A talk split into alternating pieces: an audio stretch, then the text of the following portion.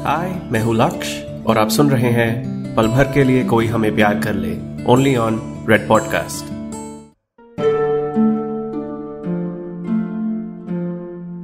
पल भर के लिए कोई हमें प्यार कर ले। एपिसोड 24 क्या तुमने सिंडरेला की कहानी सुनी है? मैंने तुम्हें अलीशा के बारे में ज़्यादा नहीं बताया है। लेकिन एक वक्त था जब तुम्हारा नाम अलीशा हो सकता था। छह साल पहले मिले थे अलीशा और मैं। तुम्हें बताया था मैंने, उस रात जब मैंडी ने मेरे कॉलेज में वो फेस्टिवल वाले दिन मेरे प्ले को परफॉर्म किया था। उस प्ले के ख़त्म होने के बाद एक दोस्त ने मिलाया था अलीशा से। हमारे ही बैच की थी, लेकिन मैं फिलॉसफी में था और वो हिस्ट्री में। उस रात हमने सिर्फ़ दोस्ती शुरू की थी और तब तो काफ़ी इम्प्रेस हुई थी वो मुझसे। उसने प्ले देखा था और उसे लगा था कि किसी लड़की ने लिखा होगा। जब मैंने उससे पूछा कि कुछ फ़र्क पड़ा ये जानकर कि मैंने लिखा है, उसने कहा, अब तो और भी अच्छा लगा है। जब उसने ये कहा था, तब तो सच ही लगा था। शायद सच हो भी सकता है, और शायद सच ही था। जब किसी की बात पर भरोसा ना कर सको ना बता सको कि वो सच कह रहे हैं या बस बातें बना रहे हैं। अगर किसी पर ऐसा भरोसा ना रहे तो ऐसा लगता है कि शायद उन्होंने कभी सच कहा ही नहीं तुमसे। एक झूठ सारे पुराने सच को मैला कर सकता है। लेकिन उस रात हमारे बीच बात वहीं तक रही। क्योंकि उस वक्त भी मैं मैंडी को अपने दिल में लिए घूम रहा था। तो मैंने अलीशा से बात दोस्ती से आगे नहीं बढ़ाई। मैंडी के जाने के कुछ महीनों बाद अलीशा फिर से मेरी ज़िंदगी में आई। और फिर जब हमारा रिश्ता शुरू हुआ, तब सच में मुझे लगता था कि तुम अलीशा हो। और क्यों नहीं लगता? कौन एक रिश्ते को शुरू करता है ये सोचकर कि वो एक दिन खत्म होगा? उस उम्र में तो बहुत ही रोमांटिक लगता था। ये सोचना कि इतनी आसानी से तुम मिल गई। और अलीशा वैसे बहुत अच्छी लड़की थी और अभी भी है। लेकिन कोई अच्छा इंसान है इसका मतलब ये नहीं होता कि वो तुम्हारे लिए अच्छा साथी है। अलीशा और मैं शुरू तो अच्छे ही हुए थे। मेरी कहानियों की अच्छी फ़ैन थी वो। कॉलेज में बहुत सपोर्ट किया था उसने मेरे काम को। लेकिन पिछले एक साल में उन पुरानी यादों में कुछ नए सच मिले हैं मुझे। मुझे हमेशा लगता था कि अलीशा को लगता है कि मैं बहुत अच्छा लेखक हूँ। लेकिन इतने सालों में मैं समझ गया हूँ कि उसे मेरी कुछ किस्म की कहानियाँ ही अच्छी लगती थी। मैं जब भी कुछ अलग या नया सा बनाने की कोशिश करता तो उसकी तारीफ़ छोटी और खोखली लगती। कॉलेज के बाद जब मैं कोशिश कर रहा था एक सीरियस राइटर बनने की, काफ़ी रिजेक्शंस मिले। और अलीशा हर रिजेक्शन के बाद एक ही चीज़ कहती थी, तुम वो नहीं लिख रहे हो जो वो सुनना चाहते हैं, इसलिए रिजेक्ट हो रहे हो। एडवर्टाइजिंग में जाना भी अलीशा का ही आइडिया था। और मुझे ठीक लगा था। उससे पहले दो साल में सिर्फ़ एक ही प्ले प्रोड्यूस हुआ था मेरा, और उससे भी ज़्यादा कुछ कमाने को मिला नहीं था। तो अलीशा ने कहा कि अगर मैं एडवर्टाइजिंग में एक स्टेबल जॉब ले लूँगा तो ज़्यादा वक्त और आज़ादी होगी अपनी कहानियाँ लिखने के लिए। फ्रीलांस में तो कमाने के लिए लिख ही रहा था दूसरों के लिए। तो फुल टाइम ऐसा जॉब लेकर मेरा ईगो मर तो नहीं जाएगा ना? आज रात से एक साल पहले, इसी पार्टी से एक साल पहले हमारी लड़ाई हुई थी। मुझे एक जाने माने थिएटर प्रोड्यूसर ने मीटिंग के लिए बुलाया था। मेरी कोई स्क्रिप्ट मिली थी उन्हें। और वो बात करना चाहते थे एक एक ट्रैवलिंग थिएटर के बारे में। एक साल के लिए पूरे देश में शोज़ करने का मौका था। जब मैंने अलीशा को उसके बारे में बताया तो उसने कहा कि,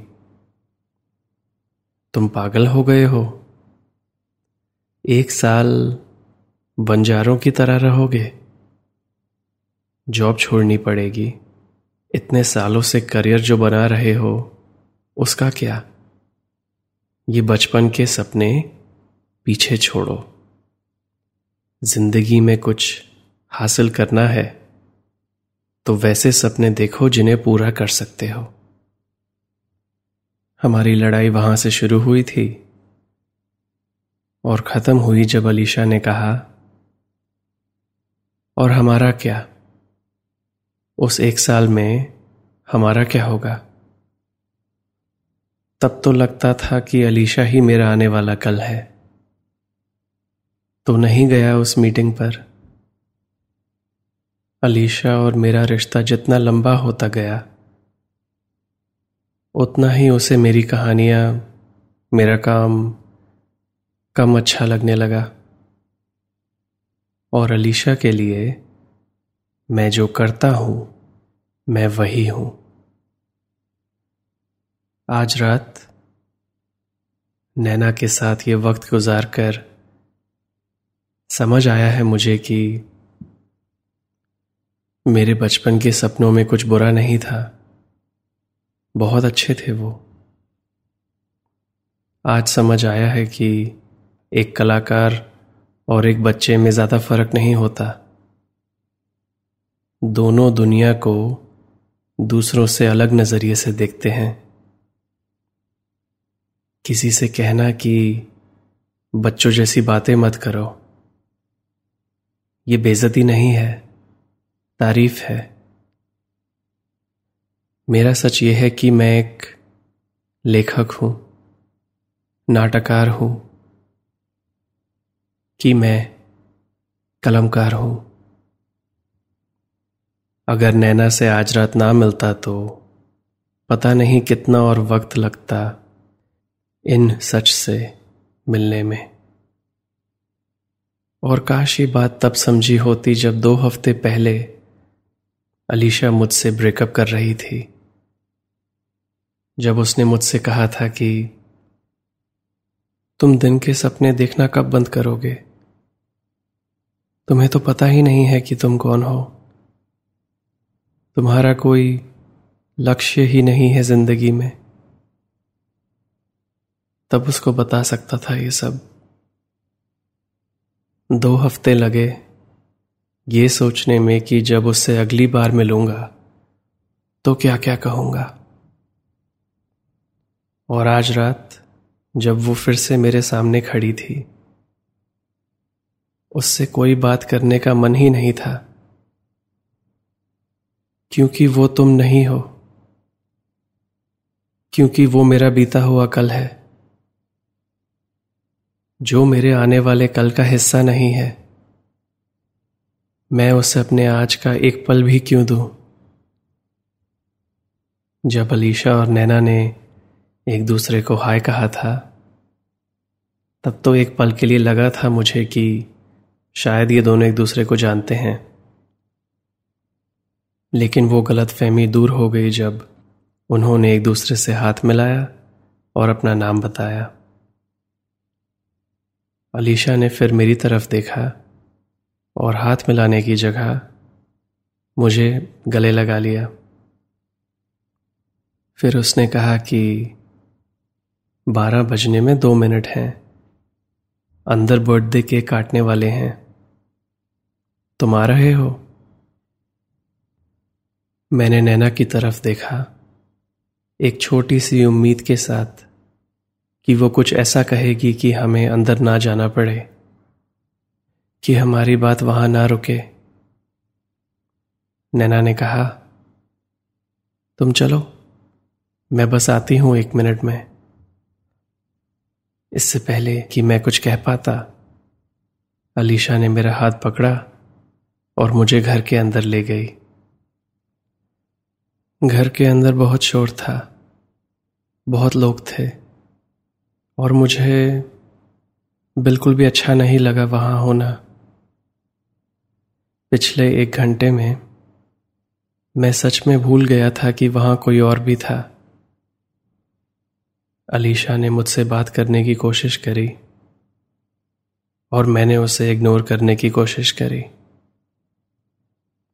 अगर आज रात ऐसी ना गई होती, अगर आज रात नैना से मैं ना मिला होता तो शायद मैं अलीशा के साथ फिर से वो मैं बन जाता, जिसे वो जानती थी।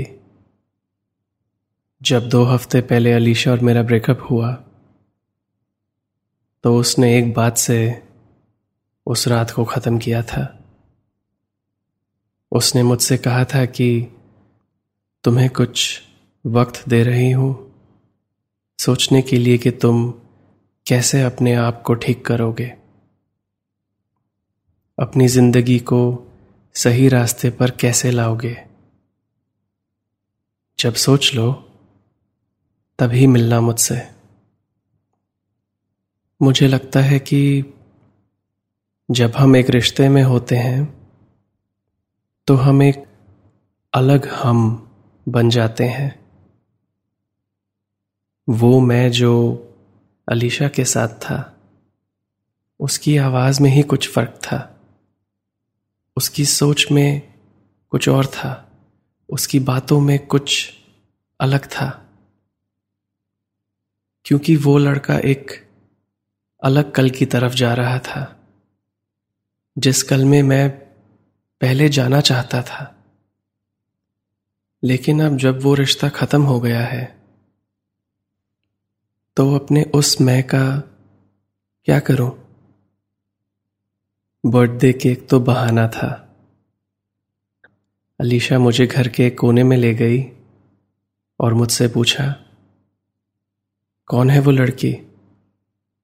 और तुमने मुझे इतने दिनों से फ़ोन क्यों नहीं किया है? मैंने जवाब नहीं दिया। फिर अलीशा ने कहा, तुमने सोच लिया कि तुम क्या चाहते हो? मैंने अलीशा का हाथ पकड़ा। और वो शब्द कहे जो मैंने उससे कहे तो कई बार हैं, लेकिन आज पहली बार उनमें मेरा पूरा सच था। मैंने कहा हाँ अलीशा, तुम सही थी। और इससे पहले कि वो कुछ और कहती, मैंने कहा, अलीशा, तुम सही थी जब तुमने कहा था कि मैं दिन में सपने देखता हूँ कि मैं बड़ा नहीं होना चाहता हूँ, कि मैं ज़िंदगी को सीरियसली नहीं लेता हूँ, कि मैं फ्यूचर के बारे में नहीं सोचता हूँ। सच तो यह है कि मैं ये सब वैसे नहीं सोचता जैसा तुम सोचती हो। मेरा ये कहते ही बारह बज गए और घर में शोर शुरू हो गया। मैंने अलीशा का हाथ छोड़ा और नैना को ढूँढने लगा। पूरे घर में ढूंढा, लेकिन वो कहीं नहीं मिली। मुझे लगा कि वो अभी भी बाहर कबाना में ही होगी। मैंने बार से दो बियर उठाई और कबाना की तरफ़ चल पड़ा। पहुँचा तो देखा कि वहाँ कोई नहीं था। बारह बजकर एक मिनट हो गए थे। और सिंडरेला की तरह नैना गायब हो गई थी।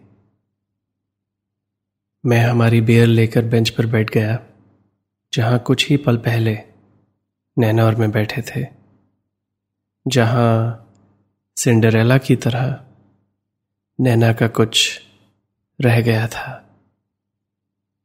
उसकी नोटबुक उसकी रूह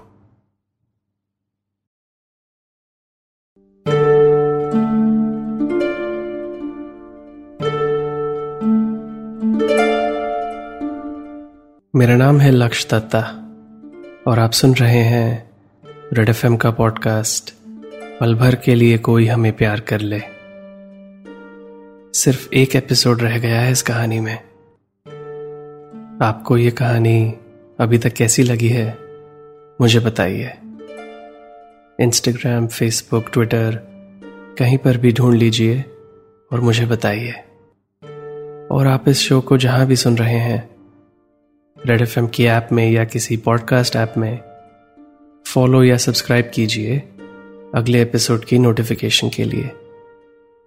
और अगर ये शो आपको अभी तक अच्छा लगा है तो प्लीज़ अपने दोस्तों के साथ इसे शेयर कीजिए। मैं मिलता हूँ आपसे एपिसोड 25 में। यह है पल भर के लिए कोई हमें प्यार कर ले।